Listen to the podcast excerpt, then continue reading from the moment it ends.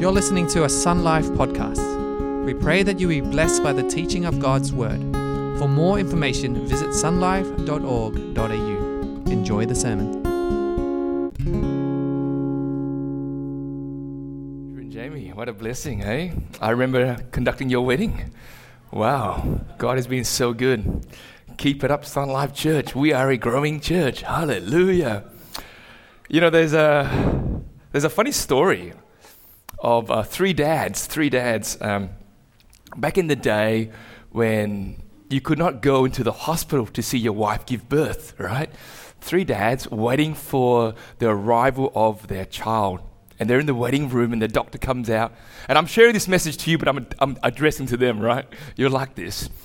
And uh, the doctor comes out and, and sees the first dad. Oh, Mr. Johnson, I've got some great news, Mr. Johnson. Uh, your wife gave birth to twins, two beautiful, healthy boys. And Mr. Johnson was so excited. He said, "What a coincidence! I'm the owner of the Johnson and Johnson company. Wow, hallelujah!" A few moments later, the doctor comes out to the second father and says, Oh, Mr. Dwayne, Mr. Dwayne, congratulations. Your wife gave birth to three beautiful daughters. You are the proud father of triplets. And uh, Mr. Dwayne, you know Mr. Dwayne, he's the uh, CEO of the 3M Scotch Company. Hallelujah. He goes, What a coincidence. At that point, the third father just drops stone cold to the ground. Doctor runs to him and, wakes him up, and he says, "What happened? Why did you faint?" It. He goes, uh, "I'm the owner of the Seven Up company." You know, um, I, I, love I love being a pastor because one of my joys is to to have people um, get married and start a family and have children. And we're so excited for you guys. In fact, this message here is not catered towards you, by the way. Okay, okay, because we're studying through the book of Acts. And as parents, what we know as parents is that we are so grateful that God will give to us, some of us, the gift of being parents. And that's the grace of God. Uh, singleness is a gift from God. Being married is also a gift from God. But for those who are parents, you know, when we are given the gift of being parents, we have dreams for our children. Is that right? We dream that they'll grow into the love of God. We, we dream that they would uh, meet the Lord Jesus Christ as their Lord and Savior. We dream that they will be good citizens in this world. We dream that they do well in life and we pray over them. And you know, and we want them to have kids one day, and that's our dream. You see, in the book of Acts, chapter 2, where we are this morning, if you know, we're tracking through the book of Acts. In chapter 2, it's the birth of the church. So that's the day where we, Sun Life Church today, you know, 2021, this church in Leederville, church history took place on that day of Pentecost some 2,000 years ago. And when the church was birthed, right, Jesus, he had in mind this particular type of church. There was a dream for this church. You know, when Jesus spoke to Peter in the gospel, and he said to Peter that I will build my church, and the gates of hell or Hades, you know, would do nothing against it, right? There's a type of church that God intended to see take place. Right? And I really believe, I really believe with all my heart that we are called to be a bold church, a brave church. And I, I titled this message here, A Bold Church is Born. A bold church is born. So if you have your Bible, I want you to turn with me now to Acts chapter 2. We're going to look at verses 1 all the way to 21. If you have the church app, this is also a good time to open up the church app because uh, the notes will be there. And I want to show you that we are called to be a brave church, a bold church. Uh, Christ died for a church that is to be bold. And there are three things I see in the text I want to teach you. The first one is that we are to see boldness in you know, our pursuit of the Spirit's presence. Right? They were bold in wanting the things of the Spirit. Secondly, boldness with their praises. And thirdly, a boldness in their proclamation. And that's what I want to talk about this morning. So I'm going to pray and I'm going to ask God to, to be a great uh, uh, teacher this morning. Holy Spirit, would you help me to teach well? Uh, would you speak to us this morning? Uh, would I speak with clarity, with passion, with authority? And Lord, may we hear from you and may we leave this morning a change. So would you help me in this time? Uh, give me strength, Give me clarity of speech. In Jesus' name I pray. Amen. All right, are we ready? Do we have our Bibles out? Acts chapter 2, verses 1. Boldness for the Holy Spirit's presence. Let me read the Word of God. Uh, when the day of Pentecost came, they were all together in one place. Suddenly, a sound like the blowing of violent wind or rushing wind from heaven filled the whole house where they were sitting. Verse 3 They saw what seemed to be tongues of fire that separated and came to rest on each of them. All of them were filled with the Holy Spirit and began to speak in other tongues as the Spirit enabled them. Here's the context here. For Jewish people, there are three uh, major festivals which revolves around uh, farming, whether it's barley or wheat or, or, or, or vines, grapes. Um, the day of Pentecost, which we see in the New Testament, is also known as the Feast of Harvest or the Feast of Weeks. It's the second uh, festival. The first one is where they would remember the Passover, and that's where they would celebrate uh, uh, the, the barley season. And the Passover, you remember in the Old Testament, uh, was when the people of God would remember how God would deliver them out of Egypt. Remember the Passover? Well, around 50 days, 50 days after that, we have the day of Pentecost, or in the Old Testament, the Feast of Harvest, where they would celebrate the beginning of the summer harvest season. So all the Jewish men, depending where you are, would head back into Jerusalem with your first fruit offering. And it was like a huge celebration. So the context right here is on this day, the day of Pentecost, we have all these Jewish people from around the Mediterranean world that would come back into Jerusalem to celebrate, right? People from Africa, from Egypt, from Iran, even from Italy, Rome would come back. Now, what we see in the text here is that the disciples are together. All right, there's arguments whether it's 12 or 120 disciples. I believe it's 120 disciples.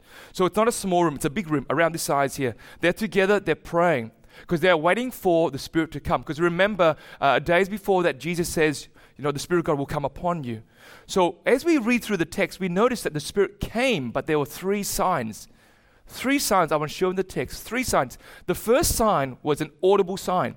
They could hear it. Look in the Bible carefully. It, it was a sound like the blowing of violent wind. You see that, right? You, you see the phrase there? Sound like. It's metaphorical.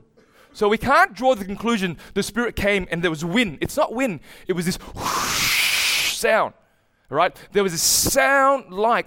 And there's a connection in the Bible with wind. If you know your Bible, and I know this church knows your Bible, but remember, we were teaching on the Holy Spirit, and one of the ways that the authors would describe the Holy Spirit's presence was wind. The Greek word for wind is the word what? Pneuma, all right? Or the Hebrew word for wind or breathe or breath is what? Ruach, right? And so that was how they described the presence of God in the Spirit.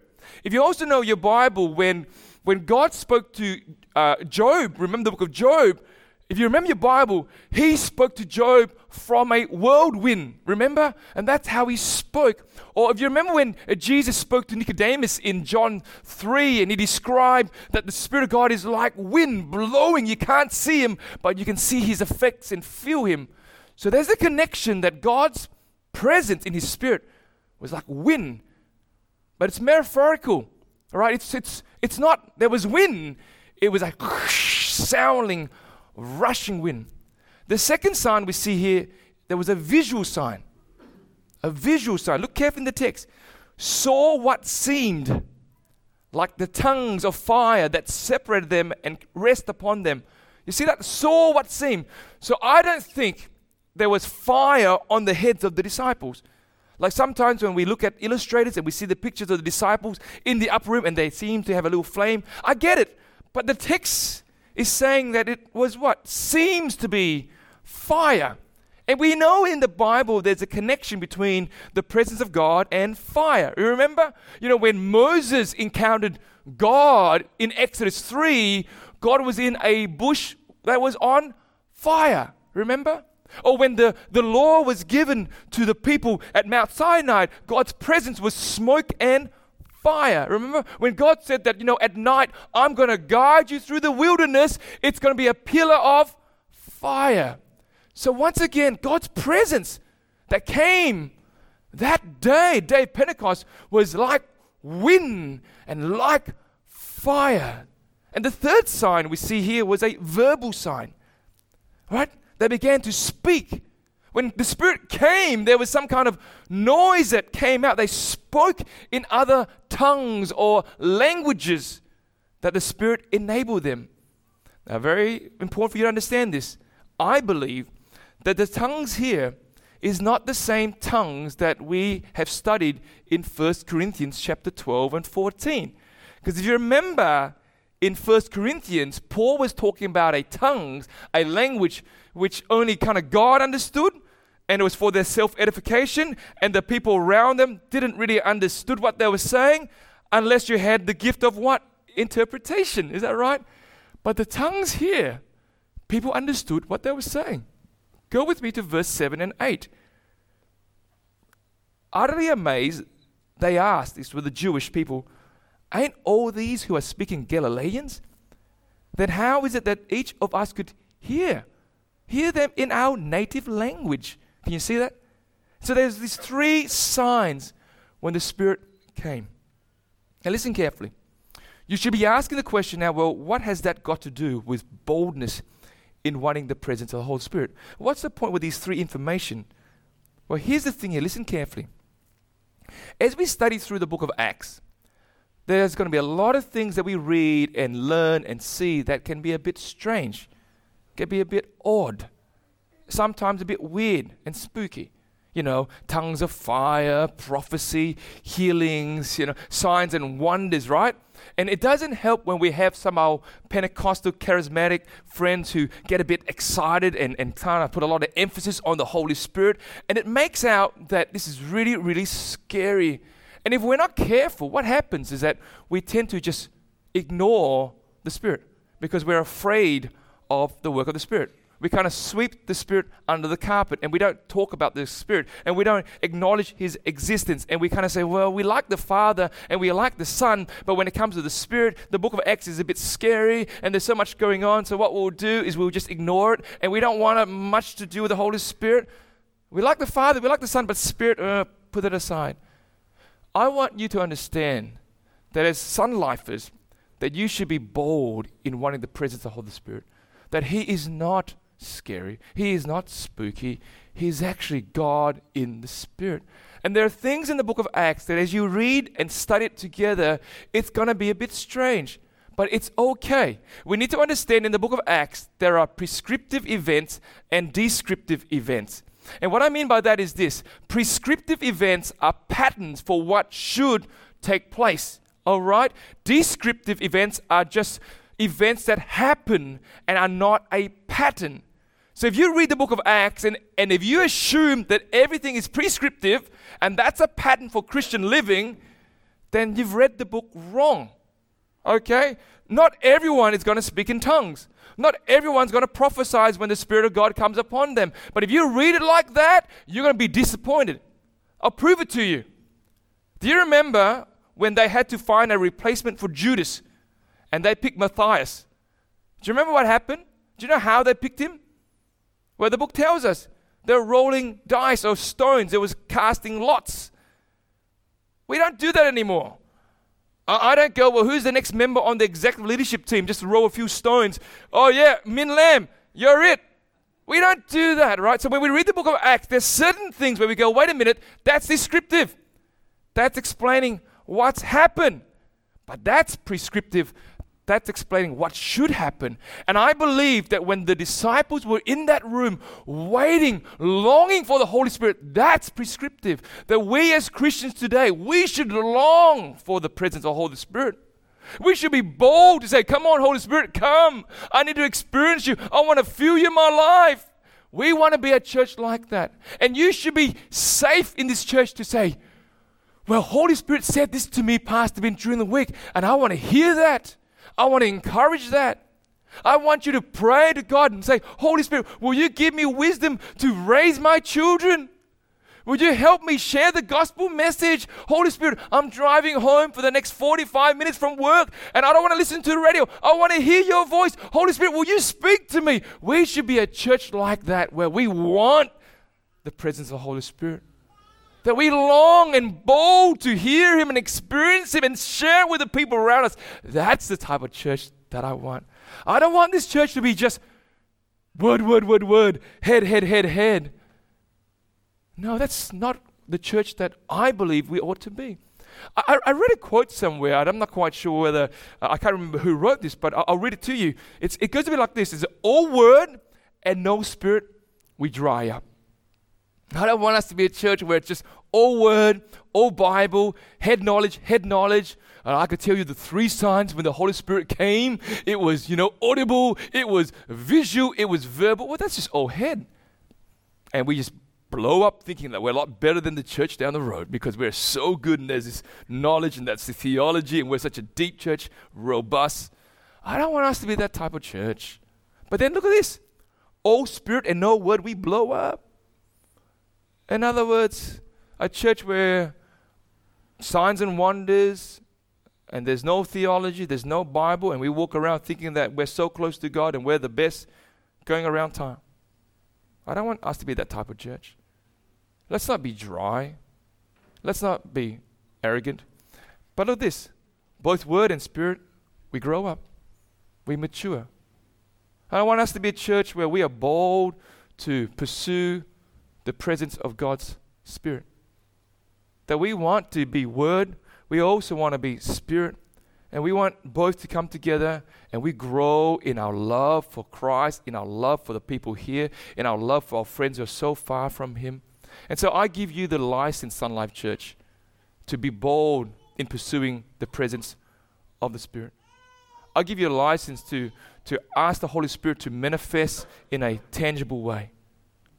I, I want you to, if you're a uni student and you're about to present something in front of your, your peers, I want you to pray and ask the Holy Spirit to give you strength and courage to stand there boldly and, and present that presentation. I, I want us, if, if you're raising children and you're finding it really, really tough, to ask the Holy Spirit to, to teach you things that you may not know and how to raise your children. I want us to be a church where we are bold to really want the Spirit's presence. Amen? That's the first thing.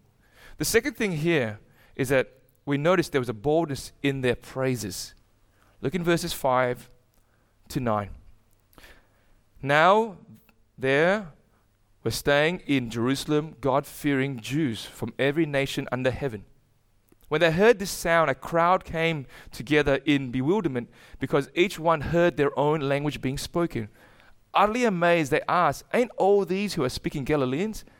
Uh, then how is it that each of us can hear our native language? Uh, Parthians, Medes, the Elamites, residents of Mesopotamia, uh, Judea, Cappadocia, Pontus, and Asia, etc., etc. So here's the context. All these uh, Jewish people who've left Jerusalem, lived in other parts of the Mediterranean world, they come back for this celebration. Remember the day of Pentecost, and they begin to hear in this room that these Galileans are speaking things that they could understand.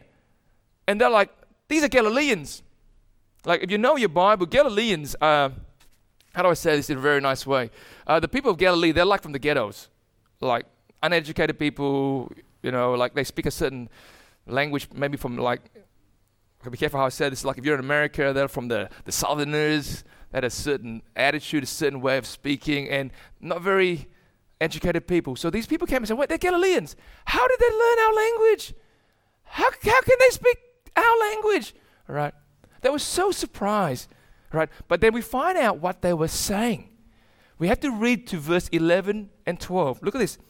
We heard, we hear them declaring the wonders of God in our own tongues. And amazed and perplexed, they asked one another, what does this mean? You see, a certain translation will say things like, you know, we hear them, we heard them uh, speaking of the mighty deeds or the mighty works of God.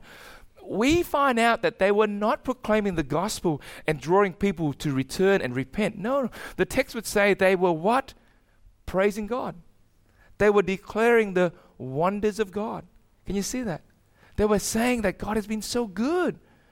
In fact, um, Luke, the author, would write something very similar to this a few years prior. Go with me to Luke 19 37 38.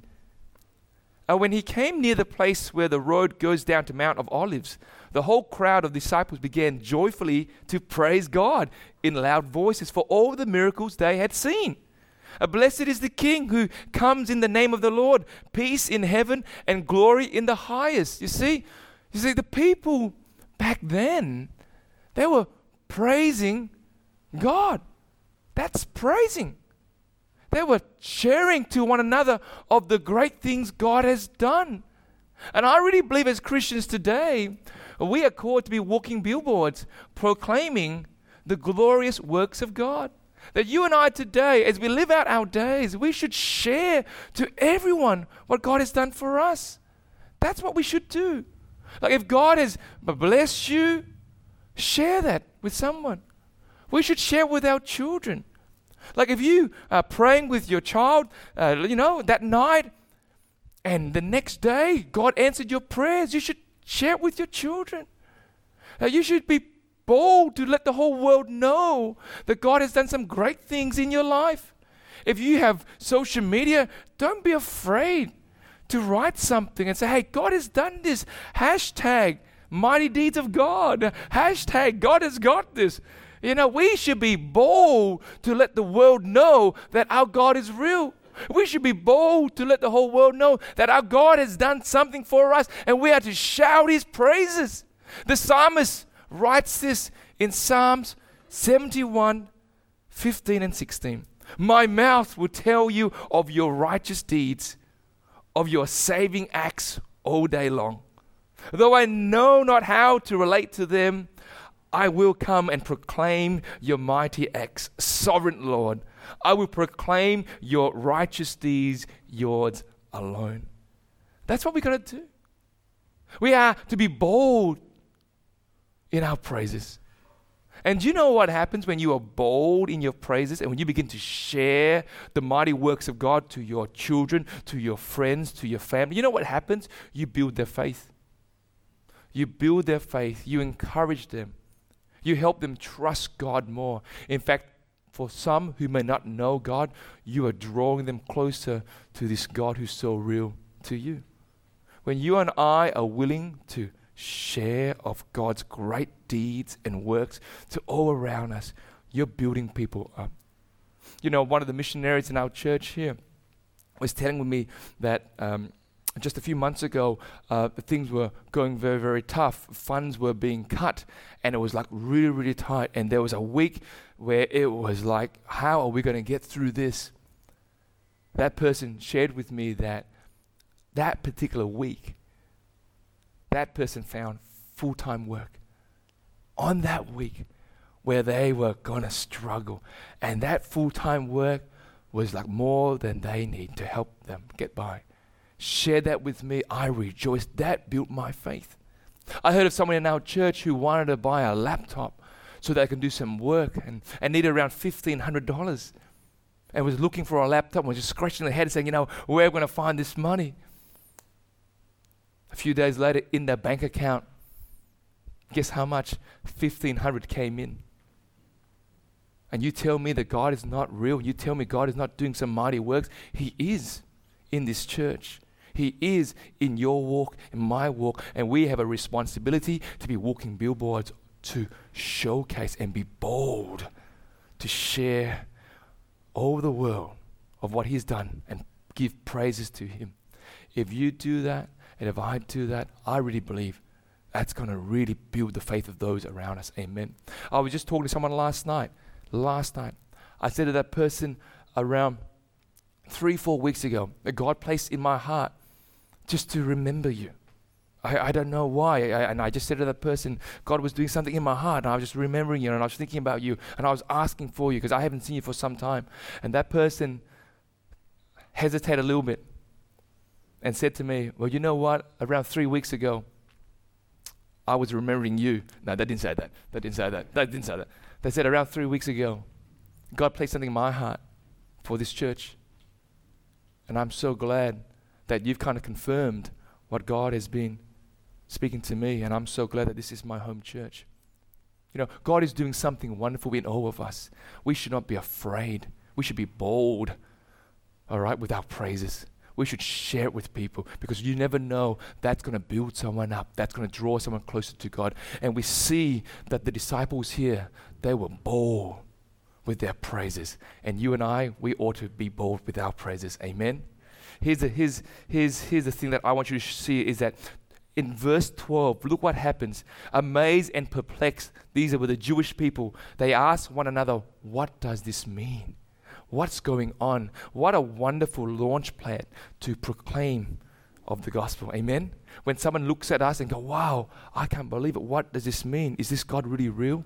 What a wonderful platform to launch into our proclamation, right? And that's my third point right here. Was there was a boldness in their proclamation.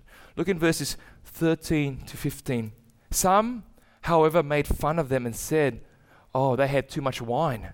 And then Peter stood up with the eleven that's the disciples, raised his voice and addressed the crowd. He says, Fellow Jews, and all of you who lived in Jerusalem, let me explain this to you. Listen carefully to what I say. These people are not drunk as you suppose. It is only nine in the morning.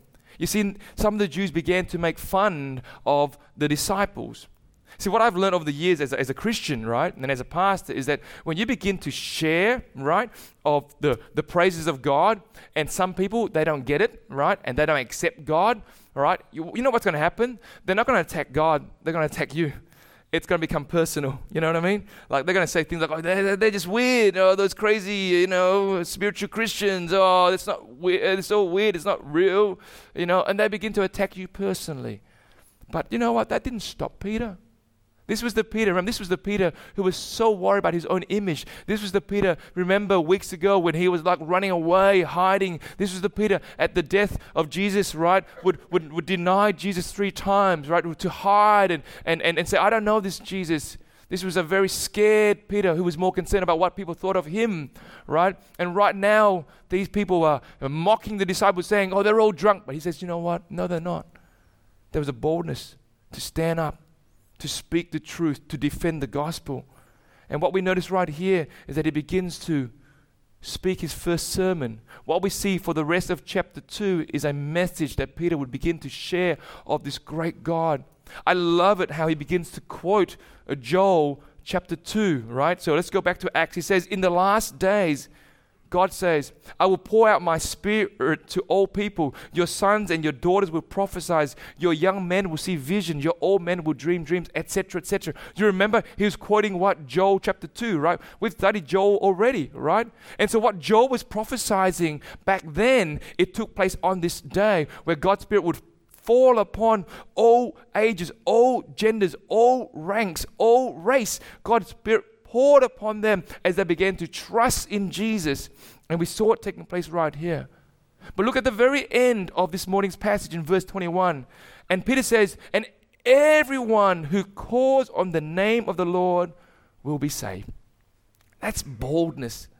He didn't say, may be saved, might be saved. He says, will be saved. I mean, there's courage to say to your friends that if you want saving, the answer is Jesus Christ. That's boldness. It's bold to say to your friends, but don't look for the, the self help book at the, in the bookstore. No, look towards Jesus. That's boldness. It's bold to say, well, if you want your sins to be forgiven, turn to Jesus. That's boldness. It's bold to say, well, the hope of this world is not on whatever, but on Jesus. That's boldness. And what we see right here, he would say that if you are to call upon the name of the Lord, you will be saved. You will be saved. And that's the type of church that I want Sun Life Church to be. That we are to be bold with our proclamation of the gospel. God did not place us right on this street, right? Oxford Street, Leederville, so that we can get comfortable. No. We are to be bold. We are to proclaim that Jesus is the hope to this dying world. That Jesus is the answer to our problem of sin. We are to be brave not only on a Sunday morning context, but wherever God places us during the week.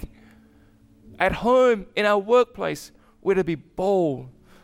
The apostles here, they weren't ashamed. Peter wasn't concerned. He stood up, raised his voice to say, Hey, if you put your faith in Jesus, if you call upon the name of the Lord, you shall be saved. And that boldness is what I want Sun Life Church to be. I was so encouraged uh, watching the Olympics. I've got a picture here of Nicola McDermott. If you know, she won silver, high jump. I, I was so encouraged. Um, I, have never seen her before. I, I was never big into athletics, maybe once every four years at the Olympics. But before she attempted her, her jump, I, I was watching what she was doing.